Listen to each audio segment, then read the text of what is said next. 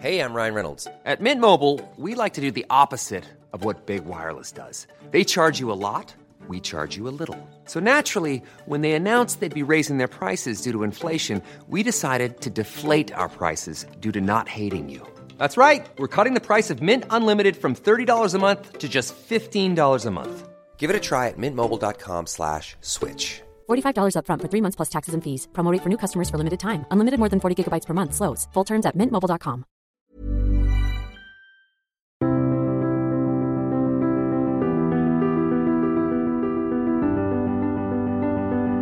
Bonjour, merci pour votre fidélité au podcast Conflit. Nous, débutons une nouvelle émission consacrée à ces programmes, nouveaux programmes euh, de sciences politiques pour les élèves de, de lycée.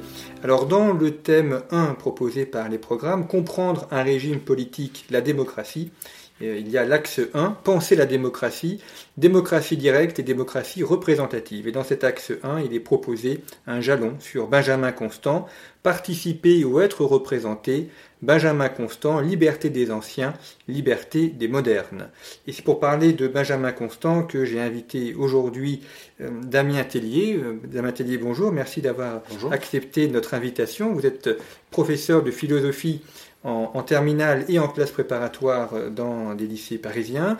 Euh, vous vous intéressez beaucoup à, Benjamin Constant, qui est un auteur pour lequel vous avez une, prédilection et, sur lequel euh, vous avez euh, écrit. Et euh, ce qui est intéressant avec Benjamin Constant, c'est que on a un auteur qui est euh, alors à la croisée du, 18, du 19e, pardon, 18e et du 19e siècle, certes, mais euh, surtout un auteur qui a connu euh, la Révolution française, euh, l'empire de Napoléon Bonaparte et ensuite la, la, Restauration. Donc, et c'est également quelqu'un qui est à la fois un penseur, un philosophe, et aussi un praticien, puisqu'il a été député. Donc sa vision de la politique est à la fois théorique et pratique. C'est peut-être d'ailleurs ce qui en fait un des, un des principaux, euh, un des principaux intérêts. Euh, alors, on, on, connaît beaucoup de Benjamin Constant, sa, son célèbre discours euh, sur la liberté des anciens et la liberté des modernes. Euh, ce discours, comment est-ce qu'il s'inscrit dans le, le, contexte général, contexte politique général et, et la pensée de Benjamin Constant? Alors, euh, c'est vrai qu'il faut restituer, un petit peu ce discours dans le, cadre des événements que Benjamin Constant a, a, vécu euh, directement. Euh, il était tout jeune, hein, il était un jeune homme au moment de la Révolution française, et donc il, a, vécu en direct ces événements, et il a vu, c'est ce qui l'a beaucoup marqué, la dérive de la Révolution française vers euh, la terreur, hein, 1793. Il a vu l'oppression, les abus euh, et les horreurs que tout ça a généré. Et donc, euh, euh, il s'est euh, beaucoup interrogé sur les, les, causes de cette dérive. Parce que si on compare la Révolution française avec la Révolution américaine, et Benjamin Constant en parle, les Américains n'ont pas connu cette, cette dérive. Donc, il y, a, il y, a, quelque chose qui s'est produit en France. Alors, Benjamin Constant nous dit, bah, dans un premier temps, la Révolution française à lutter contre les privilèges et à essayer donc d'instaurer l'impartialité de la loi, que la loi soit euh, la même pour tous, qu'elle ne soit pas au service des intérêts particuliers des puissants. Et ça, c'est une bonne chose. C'est à peu près ce qu'on appelle l'égalité euh, en droit, l'égalité politique. Et Benjamin Constant approuve cette, euh, cette, ce progrès, en fait, hein, de, la Révolution française. Le problème, c'est que partant de là, euh, on a cru que euh, fallait euh, que la loi intervienne euh, partout. C'est-à-dire au nom de l'égalité, au nom euh, de l'impartialité de la loi, on a cru qu'il fallait absolument lutter contre toutes les différences, contre toutes les inégalités, et il fallait que la loi, du coup, intervienne partout.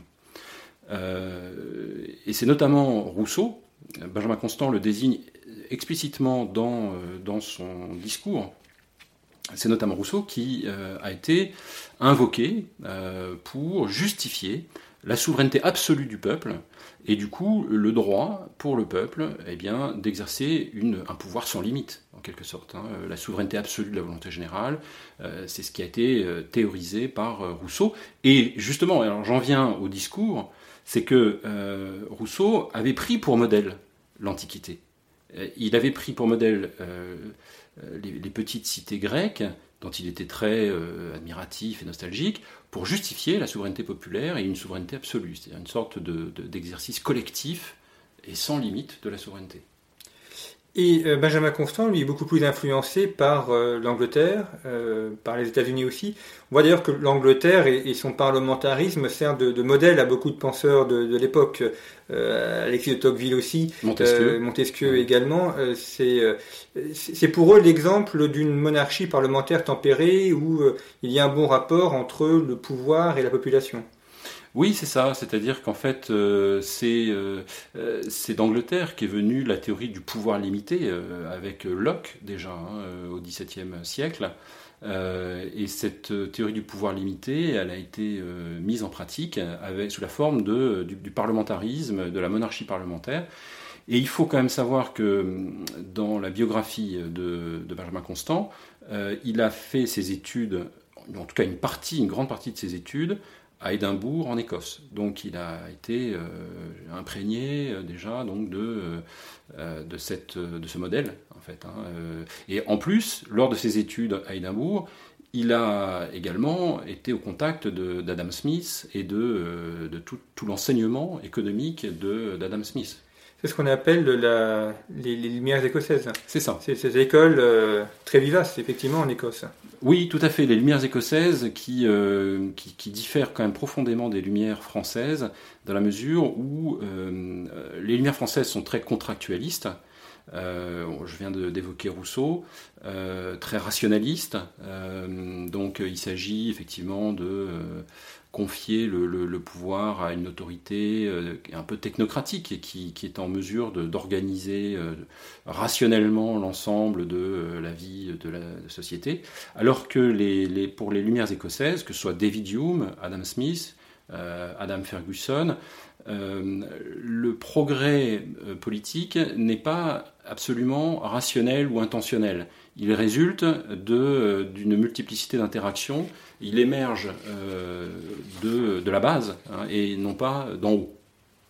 Alors, euh, Benjamin Constant est né en, 1767, donc il a 22 ans lorsque débute la, Révolution française, et euh, il se rallie, au, tout le monde au début, au, coup d'État de Napoléon Bonaparte, qu'il soutient, avant de s'en détourner assez rapidement et puis de s'exiler. Oui, alors en effet, il a, cru avec d'autres, notamment Jean-Baptiste C, parce qu'il est de la même génération exactement que Jean-Baptiste C, euh, ou Madame de Staël. Hein, euh, donc ils ont mis tous leurs espoirs dans l'arrivée de Bonaparte, pensant que cet homme pouvait être peut-être le, le, nouveau général Washington français, le, général Washington français. Hein. Euh, donc, euh, de même que Washington ben, a doté l'Amérique d'une constitution et, a permis la transition de la révolution vers, une république euh, constituée, ils ont pensé à un moment donné que Napoléon pouvait jouer ce rôle en France. malheureusement, ils se sont vite rendus compte que euh, Napoléon n'était qu'un enfant de Robespierre et donc vraiment un jacobin euh, endurci, et que son seul, euh, sa seule motivation, enfin en tout cas une de ses motivations principales était de faire la guerre, de faire la conquête, et qu'il était prêt à sacrifier les intérêts de, la France au service de, ses ambitions. Parce que ce qu'explique Benjamin Constant, c'est que le, le, problème, ce ne sont pas tant les personnes que le pouvoir, et que lorsque le pouvoir devient euh, démesuré, il va à l'encontre euh, de la liberté des personnes. Oui, c'est vrai. on, oui, on ne peut pas uniquement juger un régime politique sur les personnes qui exercent le pouvoir. donc il y a la cause profonde, au fond, c'est une cause institutionnelle euh, maintenant, dans, le cas de Bonaparte, bon, il a, instauré un régime qui progressivement euh, supprimait les libertés individuelles. Euh, supprimer la liberté de la presse, euh, et puis supprimer surtout la liberté économique, avec le blocus donc pour empêcher l'entrée en France de toutes les denrées en provenance notamment d'Angleterre. Donc c'est la liberté économique qui est, qui est, touchée. Donc en effet, il y a la personne de Bonaparte, mais il y a le régime qu'il a mis en place, et qui est un régime extrêmement protectionniste, restrictif, et où toutes les ressources sont mises au service de la guerre, en fait. Et, voilà ce que critiquait fondamentalement euh, Constant. Parce qu'il a une défense des libertés qui est, qui est pluraliste en considérant que la liberté de la presse va avec celle du commerce, va avec la liberté politique. Oui, c'est ça. C'est-à-dire qu'il euh, ne sépare pas euh, la liberté politique de la liberté économique. Pour lui, la liberté politique, eh bien, c'est un pouvoir limité, hein, et donc une loi qui ne porte pas sur tout, mais uniquement sur quelques objets, de, telle sorte que la société civile eh puisse, par l'échange, par la propriété, par euh, la concurrence, eh trouver des solutions euh, aux problèmes qui s'opposent. La loi ne doit pas donner des solutions à tout. Il faut laisser la société civile, hein, donc la sphère privée, eh s'organiser elle-même pour trouver des solutions. C'est ce qu'on ce pourrait appeler la, subsidiarité en, termes de philosophie politique? Oui, c'est un terme qui pourrait tout à fait euh, convenir, euh, c'est-à-dire laisser au maximum l'échelon inférieur, et en particulier la société civile et, la sphère privée, euh, décider et trouver effectivement les solutions. Et puis en dernier recours, si effectivement la solution n'a pas été trouvée, eh bien demander à l'État d'intervenir. Donc c'est une subsidiarité ascendante. Alors, euh, il, revient en France au moment de la, Restauration. Il était élu député. Il est député jusqu'en 1830, euh, la date de son, décès. Il soutient le, nouveau régime de Louis-Philippe en, 1830, mais l'essentiel de sa carrière politique, c'est sous la, Restauration. Euh, on voit bien qu'évidemment, ces, idées politiques ne correspondent pas vraiment à la Restauration et aux idées politiques des défenseurs de la Restauration. Oui. Bah, c'est-à-dire qu'il était, euh, il était partisan de euh, chercher le, moindre mal, en quelque sorte, hein, et donc euh, partisan d'un certain, compromis. ce qu'on lui a beaucoup reproché d'ailleurs, mais moi il me fait beaucoup penser à quelqu'un comme Raymond Aron, qui, euh, dans ses travaux, alors Raymond Aron n'est pas un praticien, hein, à la différence en effet de, Benjamin Constant, puisqu'il n'a fait qu'enseigner et écrire, euh, Raymond Aron. Mais il a toujours considéré qu'il ne fallait pas tomber dans une forme d'idéalisme du tout ou rien, mais que en politique, la réalité, bien sûr, il faut avoir des convictions, Hein, et des principes, mais que euh, comme il n'y a pas de régime idéal, comme il n'y a pas de politicien ou d'institution parfaite, ben, il faut s'accommoder de ce qu'il y a et, essayer de, l'améliorer euh, au maximum. Et ça, c'était euh, effectivement la stratégie de, Benjamin Constant. Alors il y a son célèbre discours prononcé en 1819 sur la liberté des modernes, la liberté des anciens. c'est peut-être ce qui est le plus connu aujourd'hui de, Benjamin Constant. Pour lui, c'est quoi cette différence entre d'abord qu'est-ce que la liberté des anciens et celle des modernes et, comment est-ce qu'elles s'opposent Si elles s'opposent ou est-ce qu'elles sont complémentaires? Oui, donc, euh, donc j'ai dit euh, en commençant, et c'est très important de le rappeler, euh, que Rousseau était un grand admirateur justement de la liberté des anciens. Et c'est pourquoi Benjamin Constant s'y intéresse. Et donc, la liberté, pour Constant, on peut, la, on peut la considérer sous deux aspects. Un aspect institutionnel, c'est-à-dire strictement politique, et un aspect plus culturel, c'est-à-dire économique et social. Donc, si on regarde la liberté des anciens euh, dans les petites cités grecques et puis euh, aussi à Rome, eh bien, d'un point de vue institutionnel, euh, on est libre à partir du moment où on est citoyen, évidemment, et quand on est citoyen, eh bien, on exerce directement la souveraineté et on a donc un pouvoir très important de eh bien de, décider euh, des lois, de, euh, de, faire les, de, contrôler, les, de contrôler les comptes, de, euh, de, faire, de prononcer des jugements et donc, par exemple, d'ostraciser un citoyen, comme Socrate, par exemple, qui a été, lui, condamné à mort par un tribunal populaire. Hein. Donc, le, le citoyen dans l'Antiquité a un pouvoir très important, et c'est un pouvoir collectif hein, qu'il partage avec l'ensemble des citoyens. Euh, d'un point de vue culturel, c'est-à-dire social, économique, ce que dit Benjamin Constant, c'est qu'à l'époque, la guerre était le moyen d'accéder aux ressources. C'est-à-dire que si on voulait s'enrichir, il n'y avait pas tellement d'autres moyens que la guerre.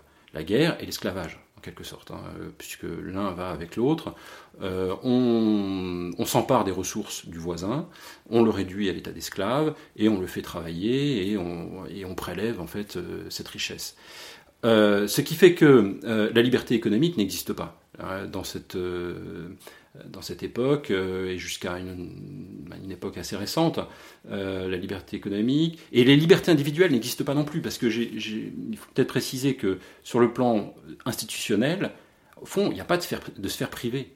C'est-à-dire que l'individu, le citoyen, est totalement subordonné euh, à la collectivité et la collectivité décide de tout et y compris de euh, eh bien, euh, tout ce qui concerne la famille, l'économie, le mariage, euh, les arts, la culture, tout est codifié par la loi. Donc le citoyen participe à l'élaboration de la loi, en ce sens il est libre, puisqu'il il est décisionnaire, mais en revanche, en tant qu'individu privé, il est totalement subordonné et soumis, et il n'a pas de droit individuel. C'est-à-dire qu'il ne choisit pas son métier, il ne choisit pas euh, son épouse ou son mari. Bon, alors il y a, y, a, y a, certainement une marge, hein, une marge quand même de peut-être de, de, choix, mais euh, disons que la codification est quand même très euh, poussée. Hein, la codification, puisque Benjamin Constant dans son discours dit que c'est même l'État qui décide de, de, du nombre de cordes qu'on met sur une guitare, etc. Enfin, c'est un peu comme dans je sais pas, je prends une comparaison moderne, mais euh, dans, un système euh, soviétique, euh, il fallait demander une autorisation de l'État pour ouvrir un club de, ping, de ping-pong. Voilà, bon, bah, c'est un peu la même chose, c'est-à-dire que dans l'Antiquité, tout, passe par la loi, et il y a une surveillance générale de tous les individus. donc voilà, pas de vie privée. Alors que pour la liberté des modernes, au contraire, il y a d'un côté la, vie privée qui est exprimée, et la capacité à choisir euh, également leur, type de vie. Alors, euh, si vous voulez bien, je vais vous citer euh, Benjamin Constant qui définit la liberté des anciens et celle des modernes. Alors il dit, le but des anciens était le partage du pouvoir social entre tous les citoyens d'une même patrie. C'était là ce qu'il nommait liberté. Le but des modernes est la sécurité dans les jouissances privées, et il nomme liberté les garanties accordées par les institutions à ces jouissances. Donc en fait, euh, la liberté des modernes, c'est une certaine indépendance, c'est une certaine vie privée, euh, c'est-à-dire ce sont des droits individuels. Hein, il, en cite euh, un certain nombre. bon, c'est le droit, par exemple, de, pratiquer un culte. c'est le droit de s'associer, de créer une entreprise, c'est le droit de propriété, c'est le droit d'aller et venir sans demander la permission, euh, etc. Donc en effet, euh, le, citoyen dispose euh, d'un choix assez important qui lui est garanti par la loi. Et la loi donc établit une frontière stricte entre le domaine public et le domaine privé. Euh, c'est intéressant ces, réflexions sur, la, sur la, sphère privée et la naissance de la sphère privée parce que mm. euh, il y a pour les, les, chapitres proposés au premier, il y a des chapitres sur la sur le, la naissance d'Internet, sur le, le, poids des Gafa, sur le, la question de, de, des réseaux sociaux aussi, euh, sans peut-être faire un, un, parallélisme trop forcé, mais on voit qu'une des questions aujourd'hui avec l'usage de ces outils Internet qui sont fabuleux par bien des aspects, c'est aussi la sauvegarde de la, de la vie privée, de la sphère privée, notamment avec la question des données, avec la question de, euh, du voyeurisme qui peut être, qui peut être diffusé. Oui, c'est vrai, c'est une question qui ressurgit à l'heure actuelle. Alors évidemment, le problème des GAFA, c'est que ils fournissent, enfin ces entreprises fournissent à leurs clients des services gratuits. Et donc, euh, euh, il y a une sorte d'échange, en fait, tacite, euh, qui, mais qui est en fait, on, signe quand même un contrat, même si on le lit jamais, mais l'échange, c'est qu'ils nous fournissent des services gratuits. Gmail, c'est gratuit, hein, bon, en échange de nos données. Et donc, si on ne veut pas euh, que nos données euh, eh bien, soient utilisées par, euh, par Google, dans ce cas-là, il faut accepter de ne pas utiliser ces outils qui sont gratuits. Ou alors, peut-être qu'une des solutions qui serait sans doute celle que pourrait proposer aujourd'hui Benjamin Constant. Ce serait de dire, mais réintroduisons le coût.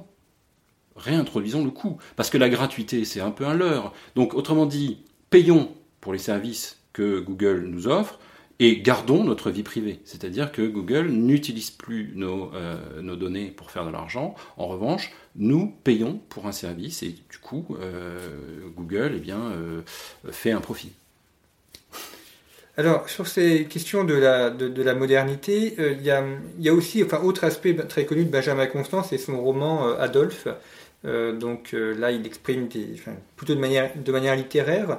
Mais est-ce que dans, dans, ce roman, il y a aussi ces, expressions-là, des, rapports sur la liberté et sur euh, la, distinction entre la liberté des anciens et celle des modernes? Bah, alors je ne non, je ne dirais pas que ce roman reflète, je dirais, sa, pensée philosophique et politique c'est surtout Benjamin Constant était un grand romantique. Euh, il a eu euh, plusieurs amours dans, sa vie et notamment une passion très grande avec euh, Germaine de Staël. ils ont eu un enfant d'ailleurs. Donc ça c'est la période dans laquelle il était en exil à Copé en Suisse et où avec Germaine de Staël ils ont beaucoup lutté contre, en, tout cas d'un point de vue intellectuel contre Napoléon Bonaparte. Euh, donc ce livre, Adolphe, en fait, c'est vraiment un livre qui reflète le, courant littéraire du romantisme. Euh, mais moi, je n'y ai jamais trouvé vraiment euh, des traces très explicites de, sa pensée philosophique. Et à Copé, ils ont formé un, groupe intellectuel. Voilà, exactement. C'est-à-dire qu'en fait, ils étaient plusieurs hein, autour de, de, Germaine de Staël, qui était la fille de, Jacques Necker, et qui, était donc installée dans le château de, son père. Euh, où l'a rejoint donc Benjamin Constant, puis d'autres, euh, des historiens, des économistes. Et en fait, progressivement, pendant quelques années, euh, ils, ont, ils ont constitué une sorte de laboratoire de pensée. Ils traduisaient des, des, ouvrages, ils écrivaient, ils, ils, voyageaient pour aller rencontrer un peu les, souverains européens pour essayer justement de les, conseiller. Euh, et il y a eu donc vraiment une profusion d'idées à ce moment-là.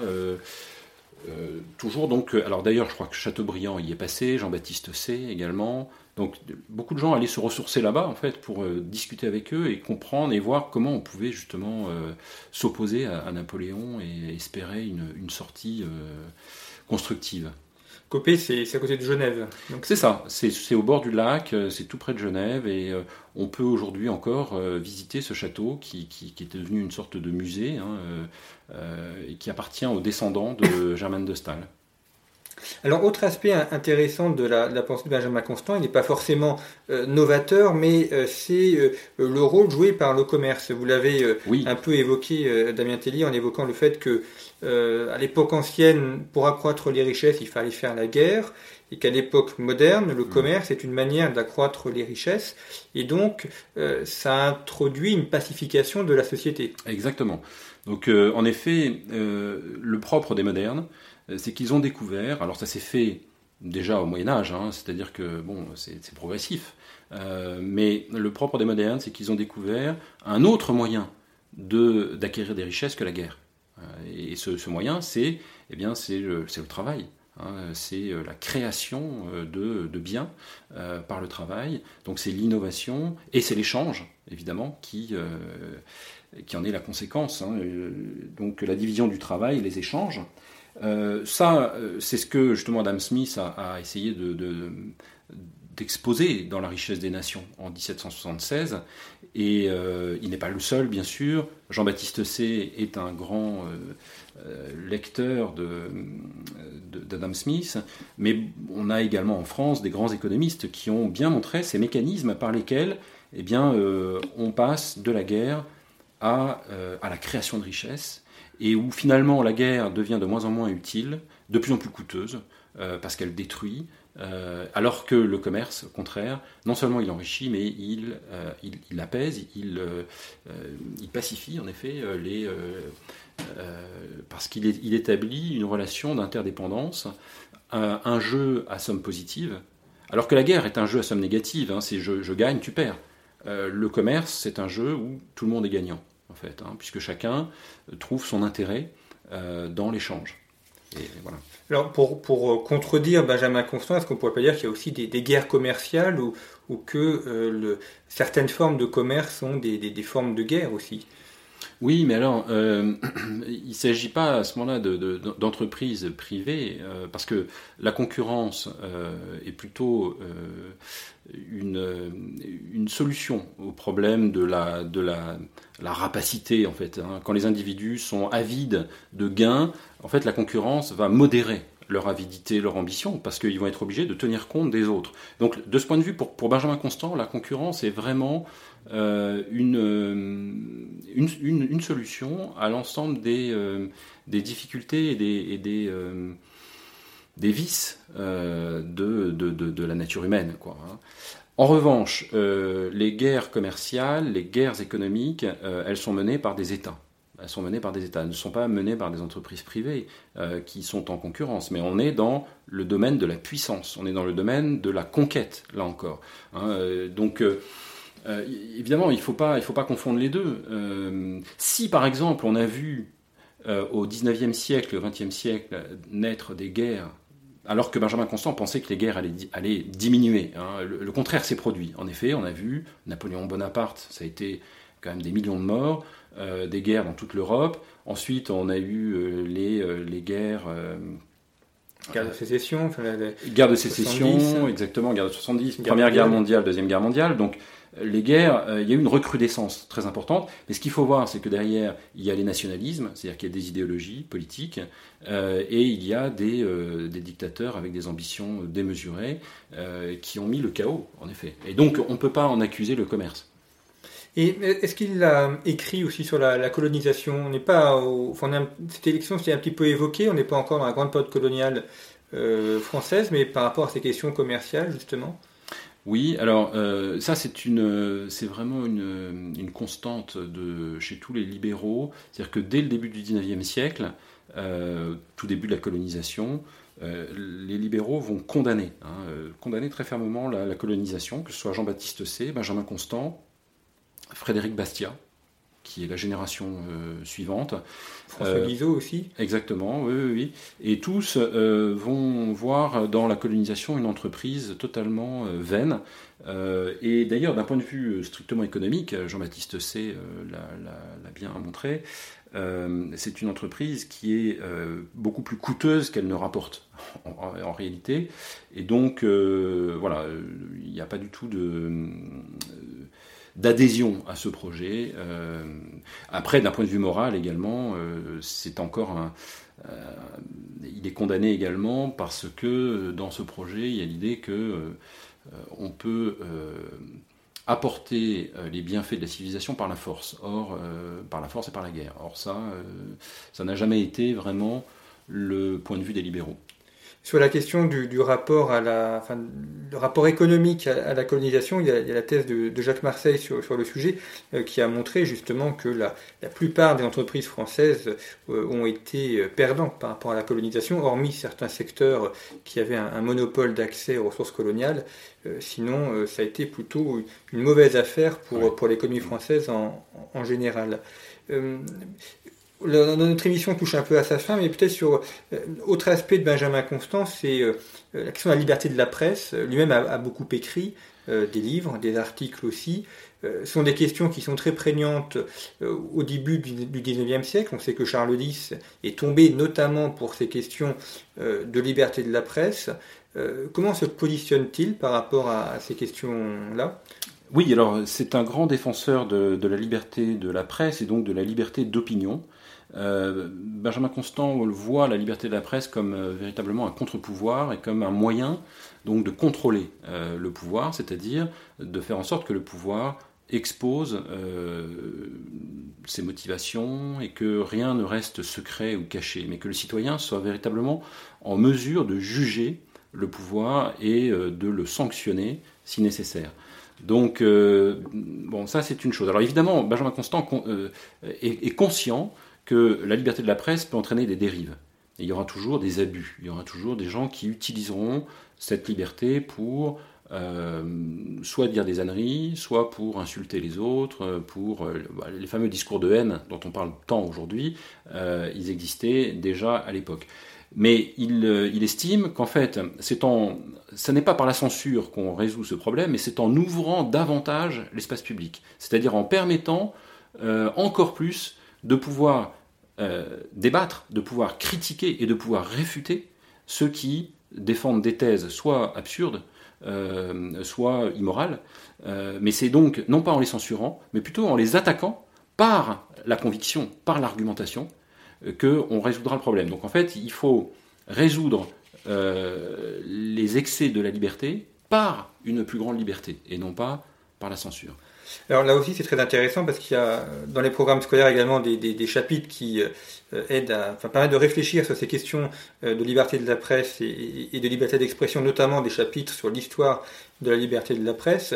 Euh, on voit que Benjamin Constant, enfin vous, l'avez dit, pour lui la, liberté la, la, liberté de la presse peut corriger les, les, les défauts euh, de, celle-ci. Exactement, oui, tout à fait. Alors, je, je, je, voudrais quand même aborder un point sur lequel on n'a pas, peut-être on n'a pas encore euh, dit un mot, c'est la question de la représentation. Euh, démocratie directe, démocratie représentative. Comme il nous reste très peu de temps, si vous le permettez, c'est que, en effet, quand on regarde l'Antiquité, on s'aperçoit qu'il y a eu des démocraties, comme à Athènes, c'était des démocraties directes. Euh, Benjamin Constant est plutôt un partisan de la démocratie représentative parce que justement, elle permet aux citoyens d'avoir une, vie privée, c'est-à-dire de pouvoir exercer des activités économiques euh, et de ne pas consacrer tout son temps à la politique. Et donc, euh,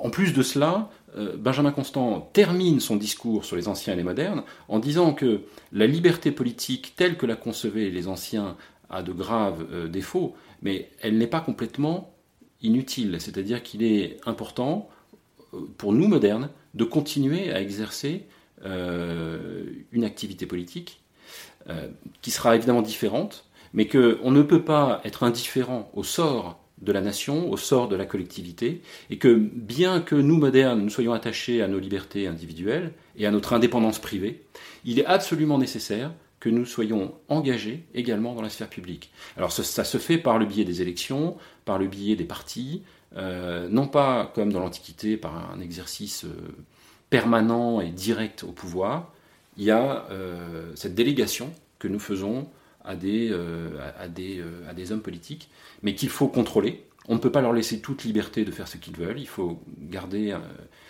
une forme de, vigilance.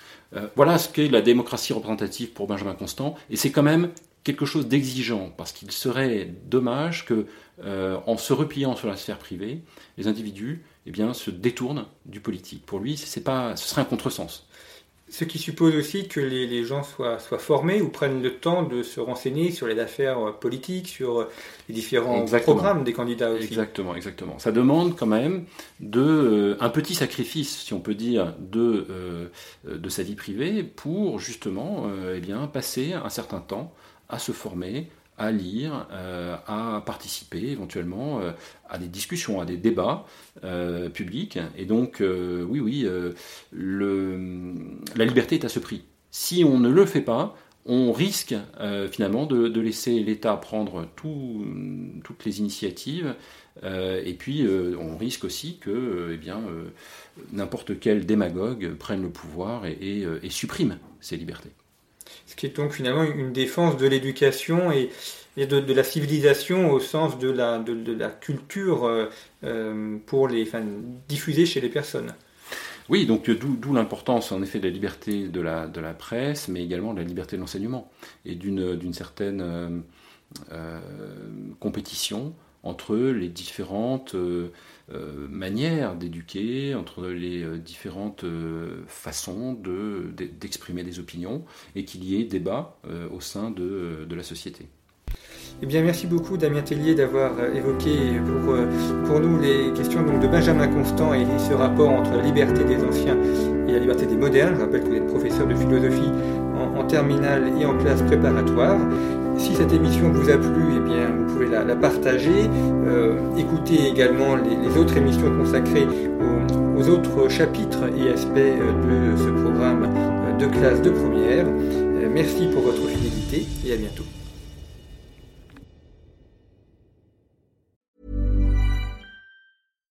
Deserves the best, and there's no better place to shop for Mother's Day than Whole Foods Market. They're your destination for unbeatable savings, from premium gifts to show-stopping flowers and irresistible desserts. Start by saving 33% with Prime on all body care and candles. Then get a 15-stem bunch of tulips for just $9.99 each with Prime. Round out Mom's menu with festive rosé, irresistible berry chantilly cake, and more special treats. Come celebrate Mother's Day at Whole Foods Market.